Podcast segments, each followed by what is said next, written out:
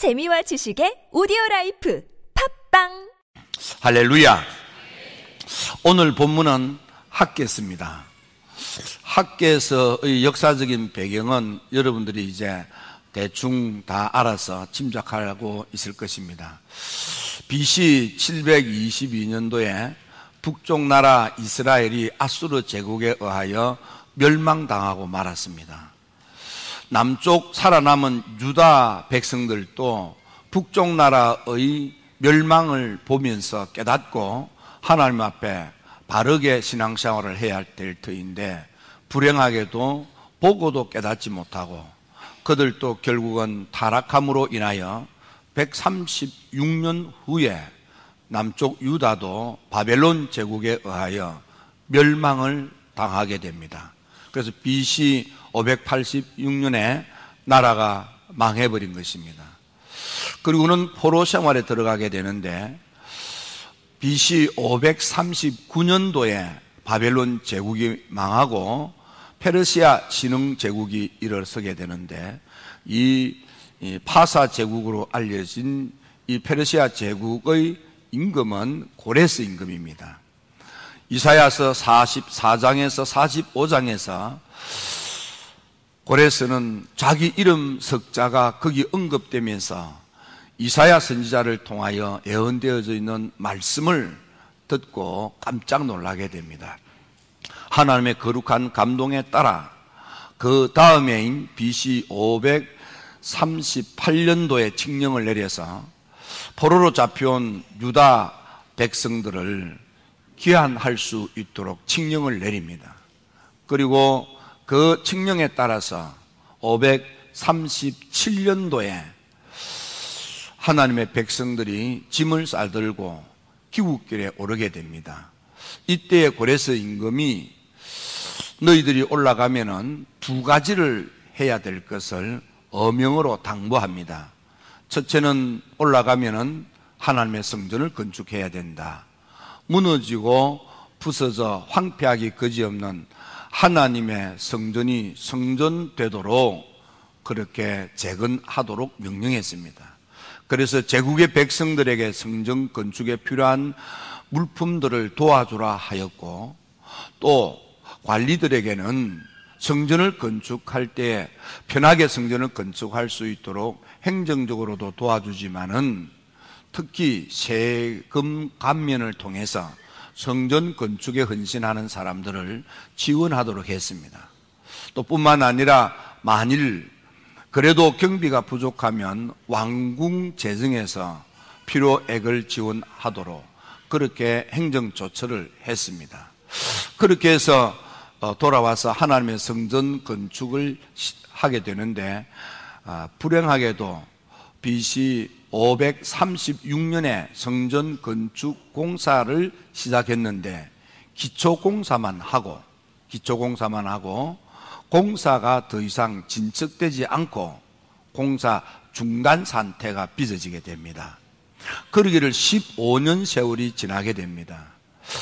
기, 땅을 파고 기초 공사는 하였는데 공사가 중단된지라 보기가 얼씬년스럽고 폐허 같았을 것입니다. 바로 이런 상황에서 하나님의 사람 학계가 그리고 이사야가 일어나서 이렇게 무너진 그리고 재건하기 위하여 추축 공사만 하고 더 이상 공사를 하지 못하고 있는 이런 황폐하기 거지없는 이곳에 새로운 재건이 시작될 수 있도록 하나님께서 어, 채건하시게 된 것입니다. 학계를 통해서 주신 말씀은 총독 스룹바베라 그리고 대제사장 요수아야 그리고 이 땅에 살아 남아 있는 하나님의 백성들아 스스로 굳세게 하라. 일어나서 하나님의 성전 공사 일을 잘 감당하라. 그리하면 하나님께서 평강의 복을 주겠다. 이런 어, 격려의 말씀을 하시게 된 것입니다 그래서 우리가 바벨론 포로 70년이라고 하지만은 사실은 그 70년이라고 하는 연수 계산이 포로 생활 70년이 아니고 하나님의 성전이 무너진 후 그리고 고레스 임금의 칙령에 의해서 다리오 왕을 거쳐서 어, 아수에로 왕에 이르기까지 그렇게 3대를 걸쳐서 성전 공사가 미루어졌거나 다시 시작되는데 그렇게 해서 성전이 건축이 완공된 해까지 그러니까 성전이 파괴된 날로부터 성전이 재건된 날까지를 계산해서 그래서 70년이 되는 것입니다. 그래서 우리가 바벨론 포로 70년 이렇게 성전 파괴와 성전 재건까지 기간이다. 그렇게 얘기하시면 되고 특히 하나님의 성전 재건 작업은 4년에 걸쳐서 이루어지는데 그래서 BC 520년에 시작이 되어서 그래서 어 516년에 아, 완공이 되는 것입니다. 그래서 그 기간이 70년 세월이 됩니다. 자, 이런 역사적인 배경을 두고 오늘 많은 것을 보고 듣고 배울 수 있겠지만은 오늘 세 가지 그러나 가장 중요한 것을 살펴서 은혜를 나누고자 합니다. 첫째, 하나님의 백성들, 하나님의 성전을 재건하도록 예언의 말씀으로 계시받은 백성들, 그리고 세상 임금 하나님의 거룩한 감동을 받고 순종하여 칙령을 내렸던 고레스 임금의 어명에 따라서 하나님의 성전을 건축해야 될 하나님의 사람들이 하나님의 거룩한 도성 시온으로 돌아왔건만 그들은 처음 모여서 뜻을 모아서 성전 재건을 위한 기초 공사를 시작했건만 그만 그들은 공사 중단을 하고 말았습니다. 그들이 공사를 중단하게 된 것은 지금은 우리가 추운 겨울이 오는데 우리 가족들이 이 엄동설한 추위에 오돌오돌 떨 수 없지 않느냐.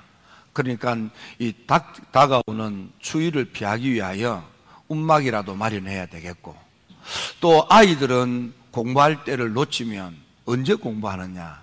그래서 우리 아이들 뒷바라지 해야 되겠고 아, 그러려면 먹고 살아야 되는데 입이 포도청인데 어떻게 먹지 않고 살 수 있느냐. 그럼 빨리 돈을 벌고 사업을 해서 돈을 벌어야지. 이렇게 생각을 하게 됩니다. 그래서 지금 우리가 가장 시급하고 중요한 것은 먹고 사는 문제지, 뭐 성전 건축하고 그건 아니다. 우리가 집을 짓고 우리 자녀들 뒷바라지 하고 사업해서 먹고 살만 하면 그때 가서 교회 일도 하고 성전도 건축하고 그러는 거지. 하고 하나님의 성전 건축이라고 하는 하나님의 애언의 계시의 말씀을 받았음에도 불구하고 세상 제국의 임금 고레스 임금의 명령이 있었음에도 불구하고 그들은 자기 형편과 처지와 자기 앞날을 생각하면서 자기 일을 더 시급하다고 생각하고 더 중요하게 생각해서 하나님의 계시의 말씀도 무시하고 세상 제국의 임금의 어명도 무시한 채 그렇게 살았던 것입니다. 그래서 그 결과로 인해서 그들은 많은 수확을 기대하고 많은 그런 씨를 뿌리는 넓은 땅을 이렇게 개간을 하고 그게 파종을 했지만은 정작 수확은 적었고 먹어도 배부르지 않고 마셔도 흡축하지 아니하며 입어도 몸이 따뜻하지 않았습니다. 그들의 삶의 자리는 웬일인지 모르게 하기만 하면은 될 듯 될 듯한데 되는 일이 없습니다. 그래서 그들이 열심히 수고해서 애를 쓰면 불행하게도 돈은 마르고 알곡이 맺혔나 하고 까보니까 곡 알곡은 간 것도 없고 깐북이 재앙이 임해서 거둘 것이 없습니다. 토실토실 잘 익은 과실을 며칠 후면 수확하리라고 기대하고 있었는데 갑자기 주먹만한 우박 덩어리가 떨어져서 그래서 과일이 다 떨어지고 깨지고 상처 있고 상품 가치가 없어지고 말았습니다. 제가 이 주먹만한 우박이라고 하는 것은 과장해서 하는 이야기고 우박 재앙이 깐무기 재앙이 잎이 마르는 재앙들이 임하고 그래서 이 백성들이 하는 일마다 손으로 하는 모든 일에 재앙이 임했다 그랬습니다.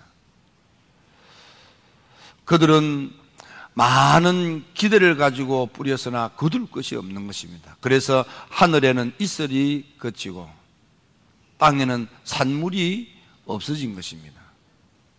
이렇게 하는 일마다 어렵고 힘이 드는데 얼마나 얼마나 사는 것이 힘이 든지 곤고하기 그지없는 것입니다.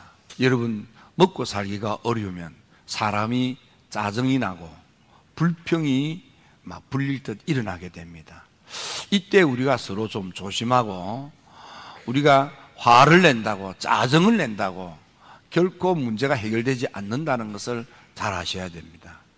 일이 잘 되지 않아서 짜증스럽고 불평스럽고 불편하고 힘이 들고 고통스럽고 살맛이 나지 않고 입안이 씁쓸하고 잠도 오지 않고 사는 것이 재미가 없고 그렇습니까? 그럴 때일수록 우리가 지혜롭게 잘 처신을 해야 됩니다. 하나님께서는 이런 어려움을 당하고 낭패 당한 사람들에게 하나님께서 지혜를 주십니다. 하나님께서 학계를 통하여 저들이 어떻게 해야만 이 난관을, 이 어려움을, 이 역경을 헤쳐나갈 수 있는지 알지 못하고 벌써 15년 동안 전전긍긍하며 사는 이 백성들을 불쌍히 여겨서 하나님께서는 학계 선지자를 통하여 하나님의 지혜를 계시로 애언하게 하셨습니다. 하나님의 말씀은 간단합니다. 하나님의 백성들아 너희들은 일어나서 너희들은 일어나서 산으로 올라가서 거기서 필요한 나무를 제목으로 마련을 해서 나무를 가져다가 짓다가만 하나님의 성전을 먼저 건축하라.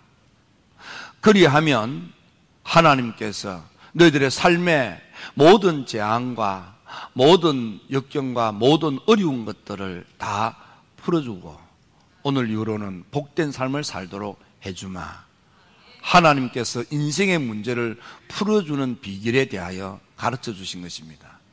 하나님께서 하나님의 백성들에게 먼저 너희들은 산으로 올라가라 그랬습니다. 여기 산이라는 것은 산이기도 하지만 여러분들 이 산의 영적인 의미는 하나님을 찾아가라 그 말이에요.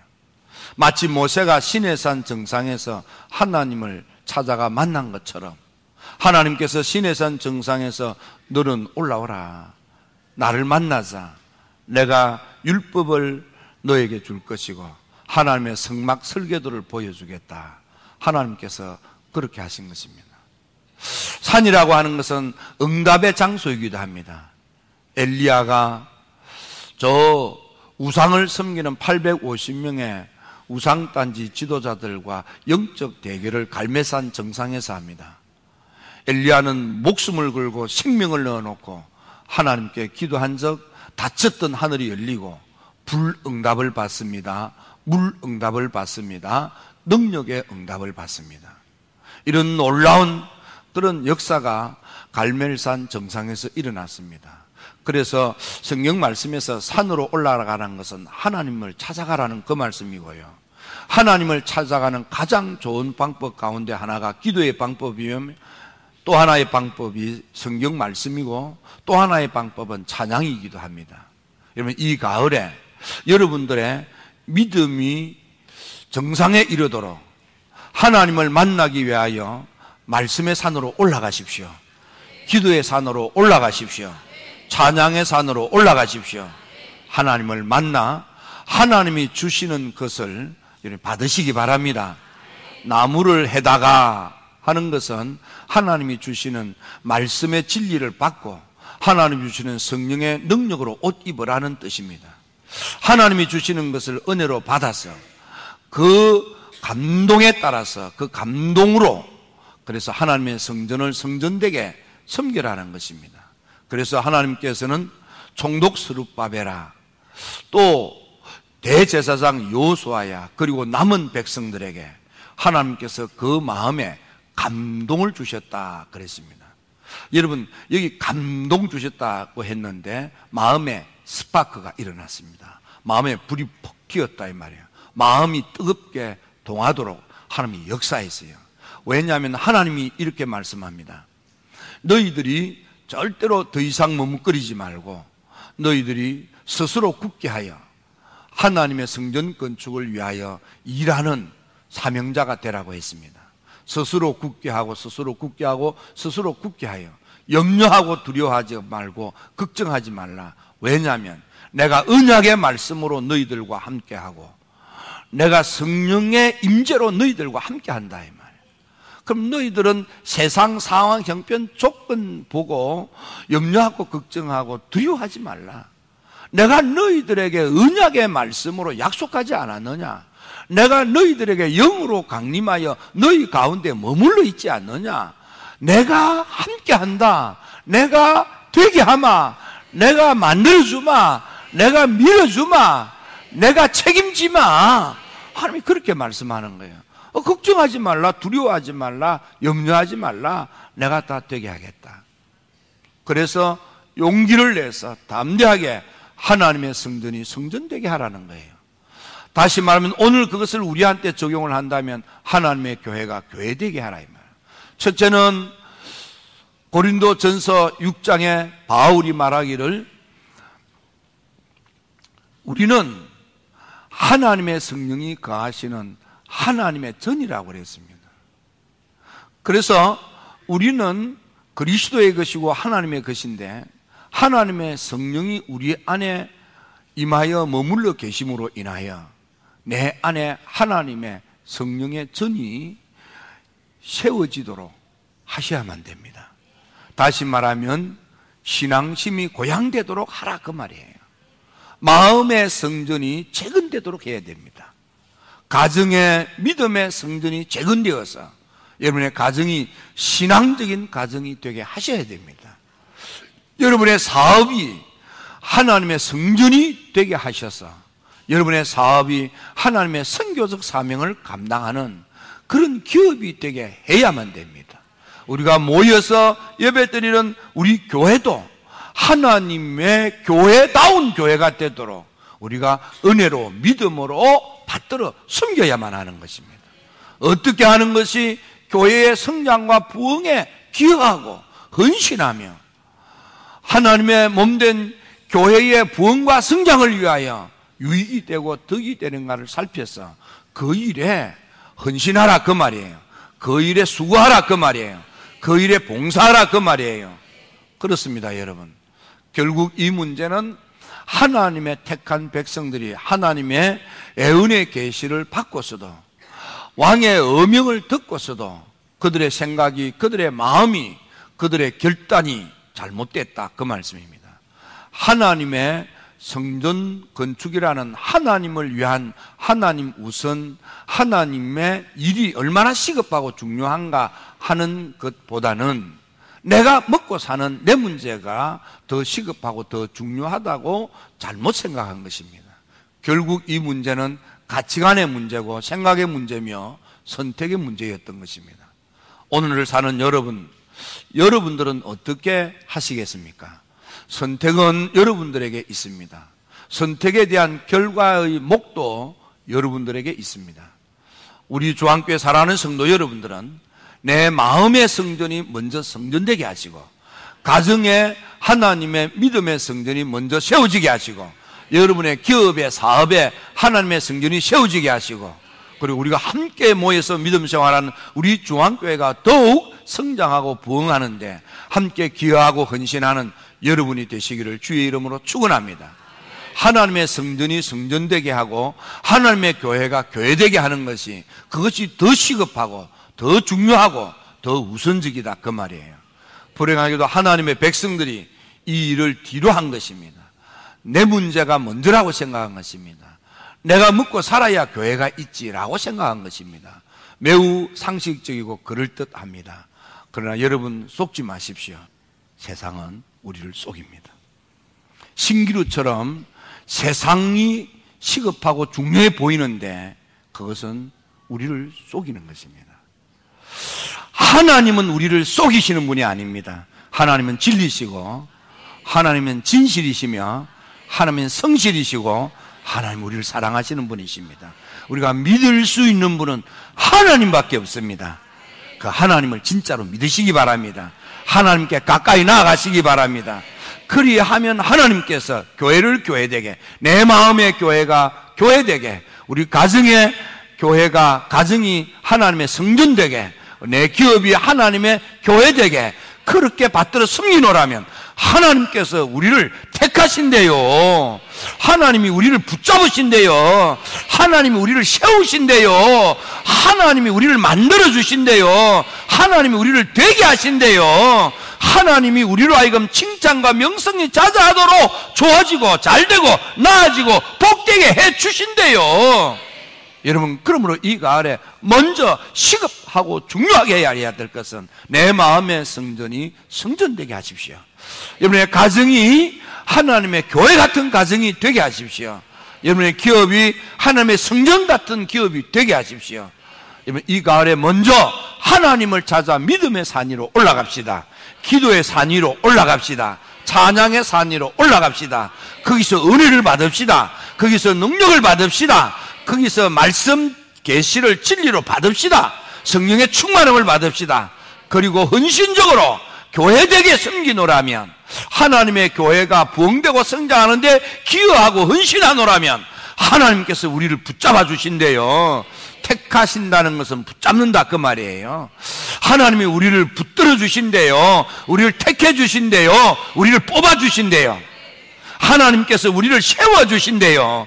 우리를 만들어 주신대요. 되게 하신대요. 하나님이 공급해 주신대요. 하나님이 밀어 주신대요.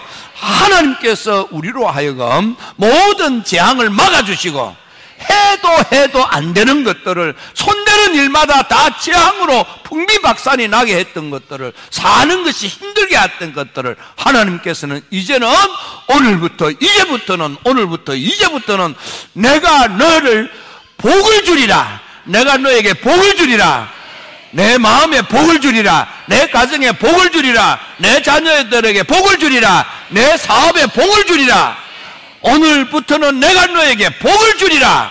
이 복된 삶이 여러분들의 남은 삶이 되기를 주님의 이름으로 축원합니다. 축원합니다. 하나님은 우리를 사랑하세요. 지금 어렵습니까? 얼마나 힘드세요? 지금 하는 것마다 떼떼떼뜻 하면서 애타게 안 됩니까? 얼마나 속상해요. 네, 잘 견뎠습니다.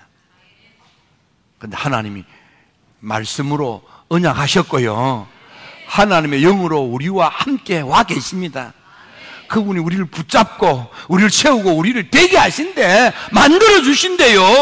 하나님이 역사하신대요. 책임지고 하나님께서 우리를 축복하신대요.